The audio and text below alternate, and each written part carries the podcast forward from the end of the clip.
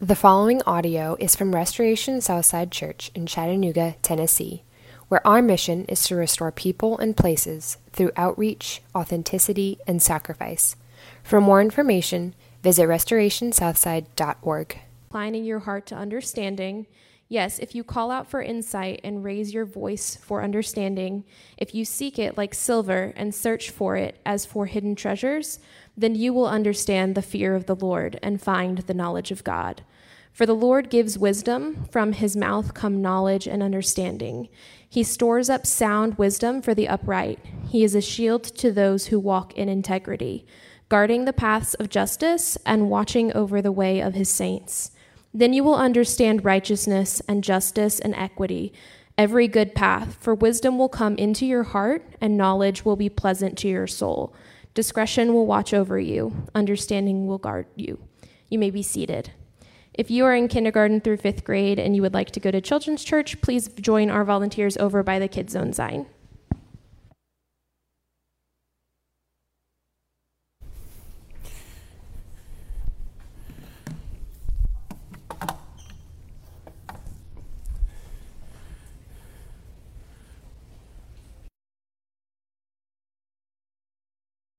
Good morning. If you're new here, my name is Jared Huffman. I'm on staff here at Restoration Southside. I love to know you and want you to know me, so please do come by and say hey if we haven't met yet. if you're new ish, you don't even have to be a first timer, but if you're new ish, we have a gift for you uh, over behind that curtain. That sounded really like magical. There's a pony over there for each one of you. Uh, there's a journal for each one of you, so if you want to go by where, head that away, and you'll grab that after the service. But um, we're certainly glad that you're here. If you're looking for a place to worship, this is a great time to join us. We're only about two years into this thing, and um, it's been a weird two years, but the Lord has taken care of us and grown us significantly. And um, what we're trying to be about here is the idea that it's okay that you're not okay. We're not uh, expecting that you walk through the door and you put yourself together and you have it all together. We're expecting that you're a mess because I'm the biggest mess in the room.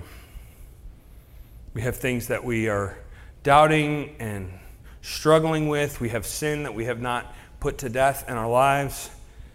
And when we have this sense we want to be with God's people, we want to draw near, but what goes through our heads is I'm terrified that I'm the worst one there. I'm terrified that they'll see me for who I really am. And we just think it's sad that the, the thing that we need most, which is God's nearness in our lives, we stay away from because we think we're not worthy of it, when the whole point of His nearness in our lives is even though we are not worthy of it. And so we're really trying to embody that here. So, whatever you've got going on, this is a place for you. Whether you're seasoned on your faith journey, whether you're brand new to it, this is the place for you. So I'm glad that you're here. And like I said, I'd love to get to know you personally. You may remember from last week, we've been studying the book of Proverbs.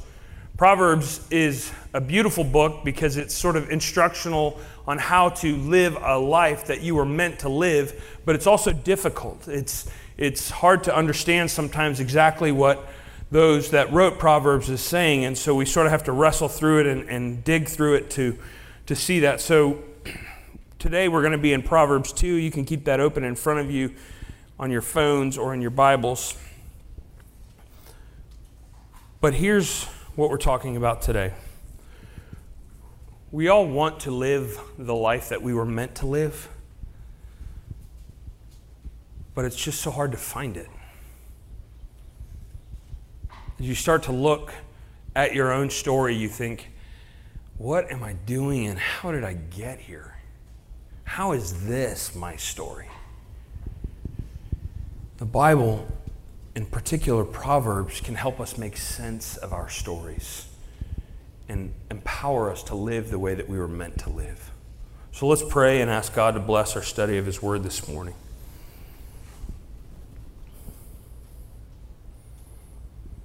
Lord, have mercy on me, a sinner. I thank you for those that you've called to be in this room. I pray that you'll encourage us. We are not who we should be, and yet you still pursue us. I pray that you would rain down grace on us this morning, that you would lift our spirits, that you'd point our eyes afresh to Jesus. For those who don't feel comfortable here, I pray that you would cause them to feel loved and accepted. It's in Jesus' name that we pray. Amen. I have a superpower that I want to tell you about. So, I have this ability to hear my children cry from anywhere they're at in the house. Now, listen, I know that sounds common, but here's, here's what can happen I'll put kids down, there'll be a noisemaker and a fan, and then a closed door, and then walk to the other side of my house, an oven fan that we leave on to kind of drown out noise, and then a closed door to the playroom and the TV on. And if one of my kids starts crying, I'll be like, babe, there's someone crying. And she'll be like, no, there's. And I'm right every time. I've tried to explain to her how this only works during the daytime, but she just doesn't get it. But I can hear, I am attuned to their voices, attuned to their voices. And what this passage is about, about how as people who want to live the lives that we're meant to, how we attune our ears to God's voice. How, despite the noise and the chaos of everything that's going on outside of us, but friends, also inside of us, how we attune our ears to hear God's voice to tell us which way to go. We hear the word wisdom and think that person's really smart. They have a lot of data, they have a lot of information. That's not what wisdom is in the Bible sense. Wisdom is knowing what's right and wrong and able to do what is right. It's the skill of godly living, it's the skill of following Jesus well. And so it's not just this body of information that you have to eventually learn all, learn all of it. It's instead the practice, the skill of godly living. Do you have the skill of godly living? Do you know where you can find it? Let's turn and attune our ears to hear God's voice. Look with me in verses 1 and then 5 and 6. My son, if you receive my words and treasure up my commandments with you, and then in 5 and 6, you will understand the fear of the Lord and find the knowledge of God. For the Lord gives wisdom. From his mouth comes knowledge and understanding.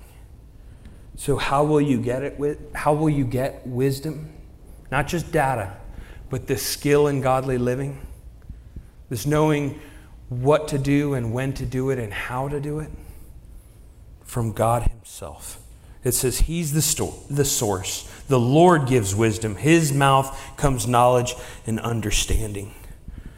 You see, we think that we can get wisdom by uh, walking through life and making enough mistakes that we learn from each one of them and slowly we become more wise. Or we can get wisdom by listening to the right things and reading the right things. But the author here is basically saying if you want wisdom, and by that he means a godly life, a faithful life. Think of it this way the life that you were meant to live. If you want to know how to live the life you were meant to live, you have to encounter the living God.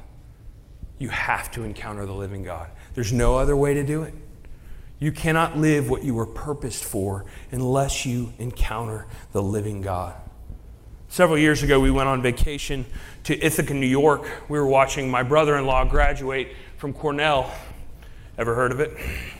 Uh, and while we were watching him graduate from Cornell, we went to go see the gorges waterfalls and the gorges of Ithaca. And it's incredible. It'll take your breath away. One of the waterfalls, Taughannock Waterfall, was actually bigger, more powerful than Niagara. But over the years, it's sort of wilted away. But I'm there and I'm standing at the bottom of this gorge, staring up at this insanely beautiful waterfall. And I've got my little phone out and I'm trying to capture the majesty through my phone. And instead, my sons are crawling all over the rocks and playing in the water and getting soaking wet. So I was trying to capture the experience in some contained, data oriented way, and my sons were getting it. When you stand under a waterfall, that's when you experience it. It can't be seen on a video, it can't be captured by a picture. You have to stand in the water and feel the mist and listen to the roar. And that's what God is saying. You can't capture who God is for you and what He has purposed for your life by simply figuring out facts about Him, reading books. You have to encounter the living God yourself, stand underneath Him, and experience the awe and majesty. You can't be wise unless you engage Him. There's no trick, there's no method, no silver bullet list of wisdom, because that's how we'd like it. We'd like it to be like this, and then this, and then this, and then you will have the life you are purposed to have. And he says, No. If you want the life you are purposed to have, you have to engage with me. You have to engage with me.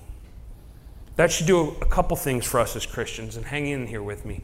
That should do a couple of things. The first thing that should do is give us humility and hesitance in giving other people wisdom.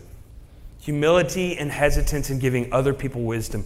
What I mean by that is when your friends and your parents and your kiddos, when the people in your small group, when, when people from work tell you about a problem in their life, it is so easy to go, I know exactly how to handle that. I had this friend once whose cousin did that, and I know exactly what you should do next. And what this is saying is that if wisdom ultimately comes from the source of the character of God Himself and can only be encountered by Him, then we should be hesitant to throw wisdom around. It's not ours to give. So when you hear someone struggling in their marriage about how it's lifeless and, and you don't know what to do anymore, and you're about to speak Take a breath and pray and say, God, I only want to share your wisdom because you're the source. Or when you are talking with a group of friends and saying, I just don't know how long I'm going to struggle with pornography. Am I ever going to make any progress in this? And you're about to speak into it, take a breath and breathe and pray and say, God, I need your wisdom. You're the one who is wise. The problem is, is that Christians have figured out that there's a lot of good stuff in the Bible. And so we've been walking around hitting people over the head with it for generations. And so when people think about Christians and what good they are to the world, they think those are the people who are know it alls and have it all together. Because if a problem comes up, we know how to hit it. We know what we would say if it was us. And part of living wisely is living a life that is restrained and humble. You communicate with your very presence that I'm connected to God and He knows the way, but I don't. And I'll pray with you and I'll sit with you and I'll be present with you, but I ain't nothing special. That's what it should do to us. The unbelieving world, those that don't know God, they don't feel safe around Christians because Christians will tell them what their problem is and tell them how bad they are for having it. The irony being, if you've encountered the living God, you yourselves know how sinful you are and how hard it is to fight that sin. You know that it's not easy to wrestle with sin.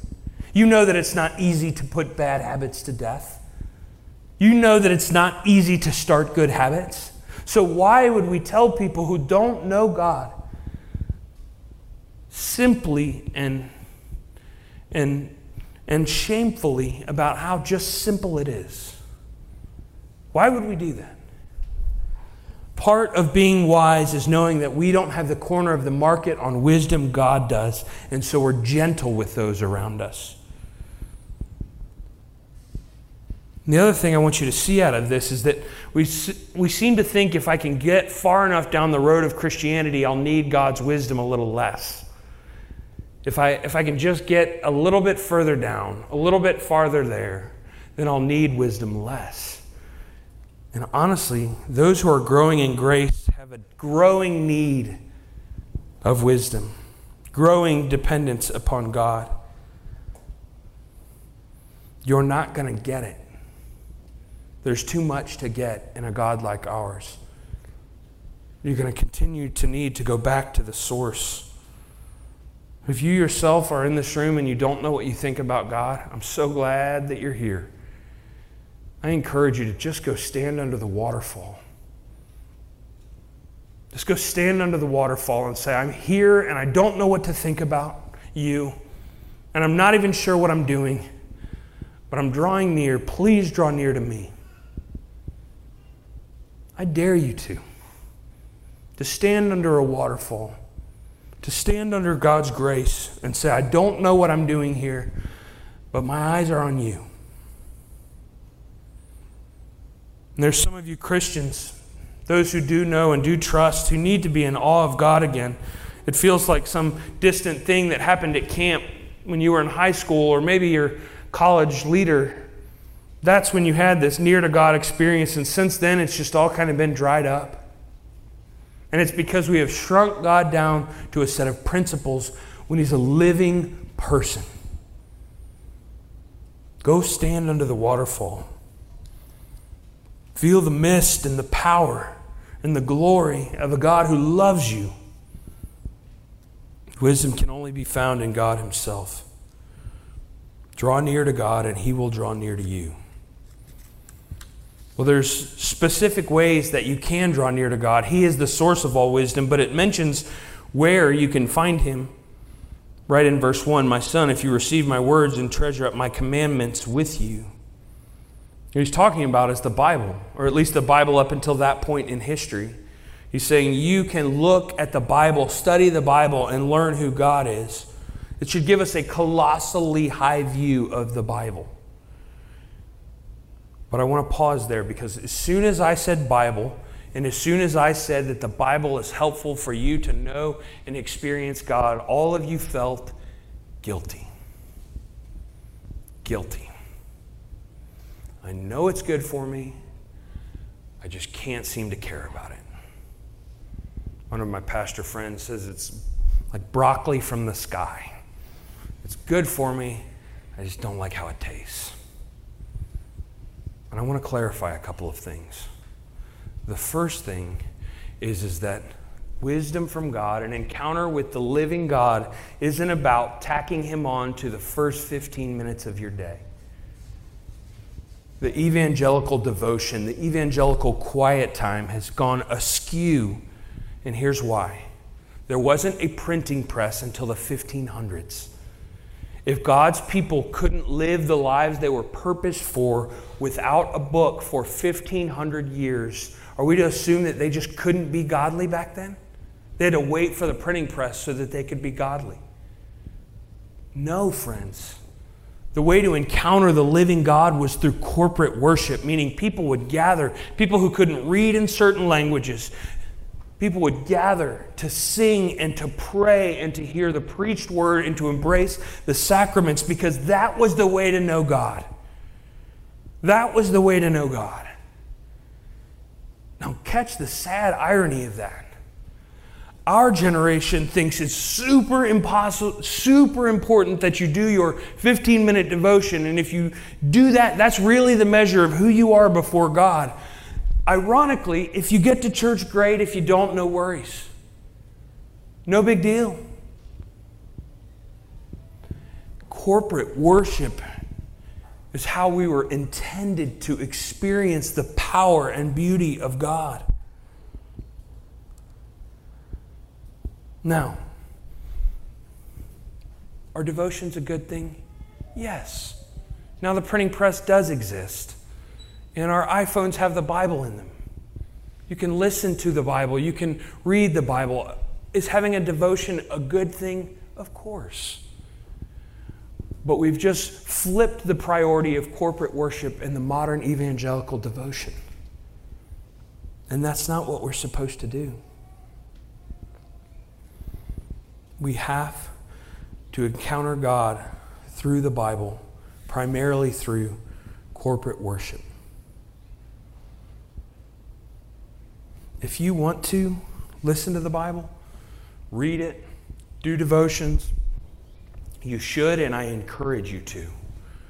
But do not let your entire Christian life based, be based upon whether or not you got to tack God onto the first 15 minutes of your day. God does not want to be tacked onto the first 15 minutes of your day. He wants you to tack your entire story onto Him. So that the way that you eat and drink and talk and feel and speak, all of it is devotion towards God. It shrinks down a godly life by saying whether or not I got to my Devos. He's not asking for 15 minutes, he's asking for every minute that you've got. And if that's the case, then you go, Whoa, I need help. Bingo. That's how you're supposed to feel. And I don't want you to feel guilty about the Bible thing, because th- listen to this. The Bible is not a litmus test of your faithfulness to God. The Bible is not a litmus test of your faithfulness to God. It's a powerful description of His faithfulness to you. It's a powerful description of His faithfulness to you. Immerse yourself in the story because you can, because you get to, because it's powerful, because it's deep, because it's beautiful, not because you have to. So we grow from encountering God like a waterfall. We grow from encountering God in corporate worship and in other supplementary ways like devotions. And then we encounter Him through spiritual mentors. Look at verse 1. My son, if you receive my words and treasure up my commandments with you. There's this relational aspect. It's father son here, passing down from Solomon to another to another. And the reason I want you to see that is, is that that is the way that we grow. If you are trying to intuit the purpose of your life on your own, you're not going to find it out. If you are trying to live a more godly, balanced, skilled life and you're trying to do it on your own, it's not going to happen. I bet if I were to ask all those who trust in Jesus in, their, in this room, the most meaningful time of their spiritual walk, the most the time where they got it the most and they were the most excited, I bet you could trace it back to a single person. A young life leader, a youth group leader, an experience at camp with a really good person that you spent time with, a counselor, these things are passed on to us through relationships. It's how God designed it. So we grow in God by experiencing God through the corporate worship and through finding Him in our Bibles. We also grow in God by having other people who love God, who have walked down this path, show us the way. And some of you are terrified to ask for help. You think that if I show you what's in my heart, you will turn away. You can't look at me. You'll never think the same way of me again. And I get that. Christians have earned that sad reputation. But I promise you, if you, if you do the sniff test, and you can see someone who's really godly, and you share with them the depths of the depravity of your heart, they will look at you and go, Oh, I know just what you mean. And either I've struggled with that before, or I could have struggled with that before, and I've struggled with other things. I know what it's like to disobey. I know what it's like to choose my will instead of God's. I know what it's like to love myself more than I love anyone else. I know what it's like to be addicted. A real godly person is going to put you at ease, not that it's okay that you're not okay, but they're going to put you at ease that you're not alone in the experience of being a sinner that there's help and hope, that someone can walk with you and guide you. If you need a mentor or someone to walk with you, reach out to me and I will either do it myself or point you to one of our gifted staff members or lay leaders.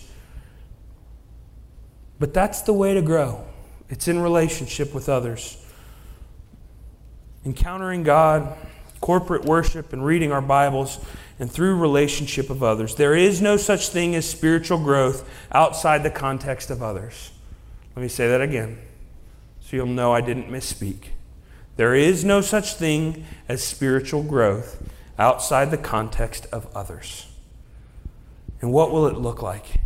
What will it look like when you know that you're growing? Look at verse 5.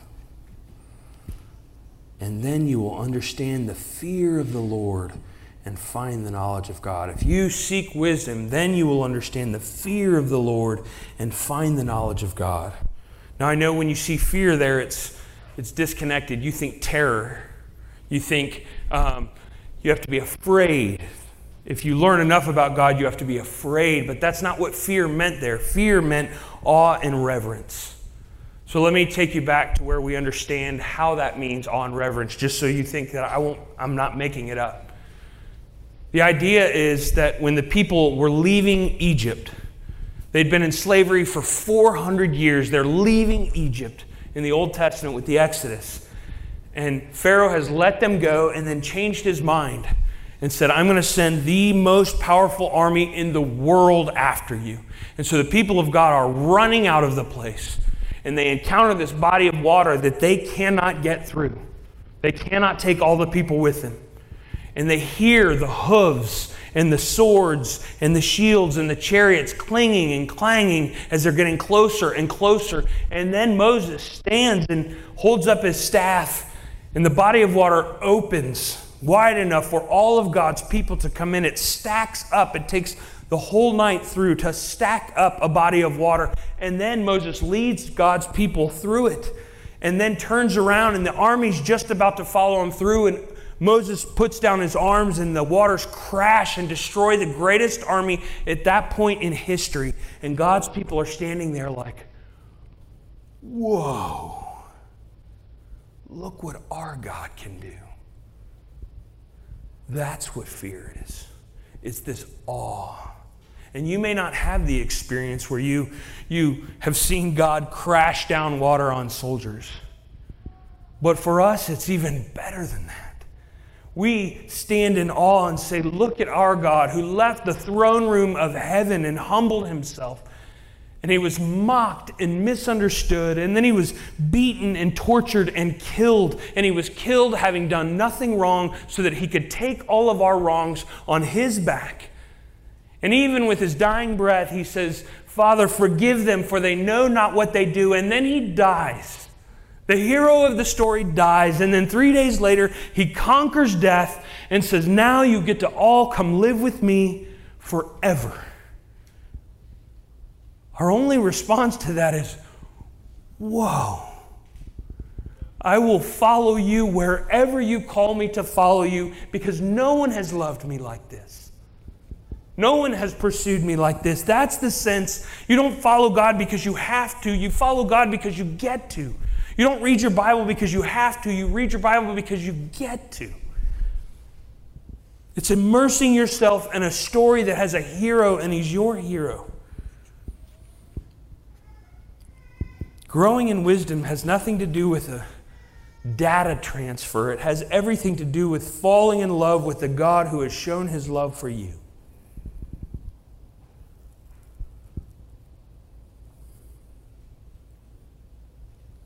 Think of all the reasons that you want godliness and wisdom. For most of us, it's just so that we can feel better. It's so that we don't have to keep hating ourselves. If we just get a little better, then I won't feel so bad about myself, or at least I'll feel a little bit better than others. Some of us follow God to be get noticed by others. But when you're in awe of who God is and what He has done, you want to go stand under the waterfall. You want to learn everything you can. You want to live like He's called you to live so that you can be a blessing to others. We'll say this and then we'll close. Often, when we do grow in wisdom, we do grow in godly living, putting to bed old habits and starting new good habits, there's something that we do which is unfortunate, which is we start to distance ourselves from, in quotes, bad influences. We can't get too close to those worldly folks anymore because we've gotten a certain amount of wisdom to us. Now, of course, we have to be wise in how we steward some of those relationships and some of those dynamics, but Jesus, who is all wisdom, constantly moved towards the ones who were shady and messed up and broken. And he did it in such a way that they felt loved and safe and accepted instead of shamed. They wanted to be around him. They said he was the one that ate and drank with sinners. It wouldn't have been a lot of fun to be around somebody who made you feel shamed and horrible and ugly. But his, his presence, his wisdom, drove him towards people who needed help. Our influence in this world cannot be one that shakes our finger at the world and is constantly talking about how bad they are.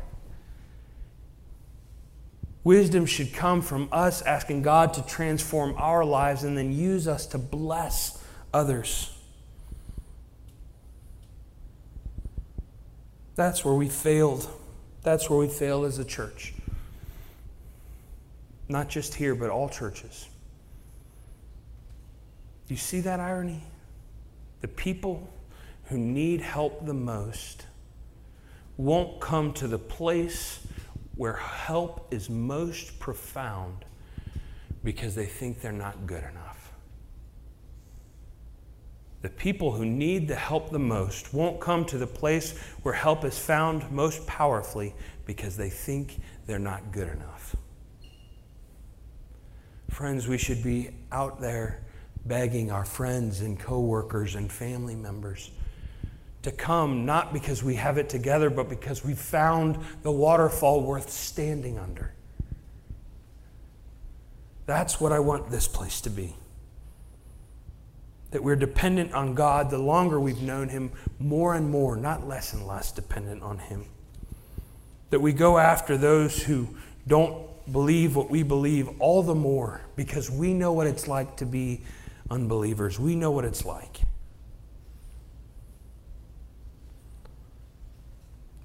Friends, what I hope that we will learn is that wisdom, wisdom, this skill in godly living, it's not just data, is encountered by standing under the waterfall of who God is, what He's done for us, encountering it through corporate worship and devotionals, encountering it through mentors and people who will walk alongside of us. And that then we can grow enough to go and help and encourage and be wise for the sake of others. When you have an experience like standing under the waterfall, you just want to go tell other people alongside of us. And that then we can grow enough to go and help and encourage and be wise for the sake of others. When you have an experience like standing under the waterfall, you just want to go tell other people about